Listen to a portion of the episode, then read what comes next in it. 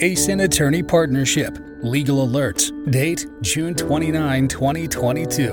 Author Ilya Yilmaz. Chan Sozash. Ecem Elver.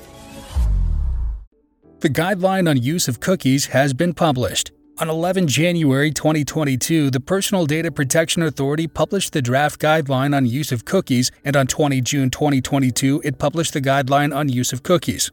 With the guideline, the authority aims to bring forward recommendations to ensure compliance of cookie usage procedures followed by data controllers with the Personal Data Protection Law. New development on 11 January 2022, the authority opened the draft guideline for public consultation until 10 February 2022.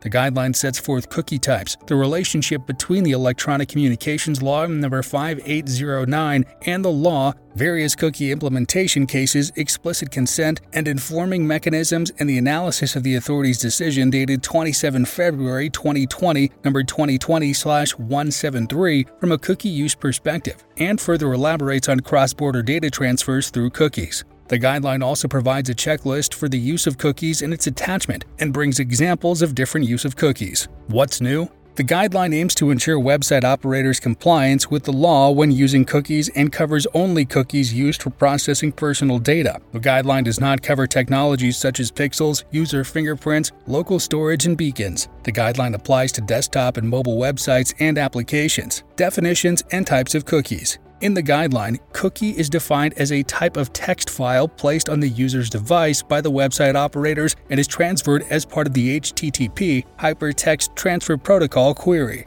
Another definition given by the guideline is as follows Cookies are small sized, rich text formats which allow certain information about users to be stored on terminal devices when a web page is visited.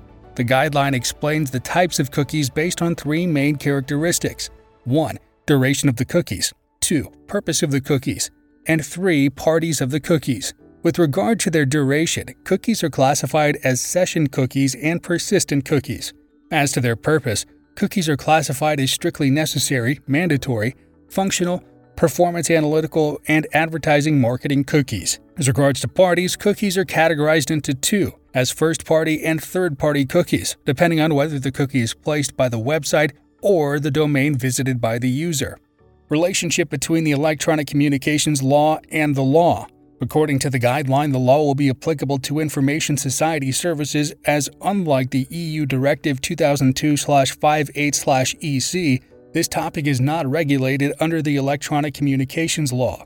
In this context, the decision dated 27 February 2020 number 2020/173 is highlighted. Additionally, the electronic communications law may partially be applicable to the data controller operators. Rules regarding explicit consent for the use of cookies. The guideline emphasizes the two criteria that are used in the EU to determine whether explicit consent is required for the use of cookies. Accordingly, either of the following questions should be answered Are cookies used only for providing communication over an electronic communication network? Or are cookies strictly necessary for the information society services that are explicitly requested by the subscriber or user? For cases that do not fall under these two scenarios, either the explicit consent of the data subject must be obtained or another legal basis stipulated under the law must be reliable. As stated, the explicit consent of the data subject is not required for the use of cookies if one of the legal bases set forth under the law exists. The authority emphasizes that when the use of cookies requires explicit consent of the data subject, the data subject must be provided with clear and specific information, and the consent must be obtained based on active action, i.e., opt in, and free will of the data subject in order for the consent to be deemed legitimate. The authority stated that requesting consent frequently may lead to consent fatigue and may compromise the free will of the data subject. Hence, as per the guideline, instead of obtaining consent every time a user accesses the website, it is sufficient to remind the explicit consent preference of the data subject proportionally throughout the lifetime of a cookie.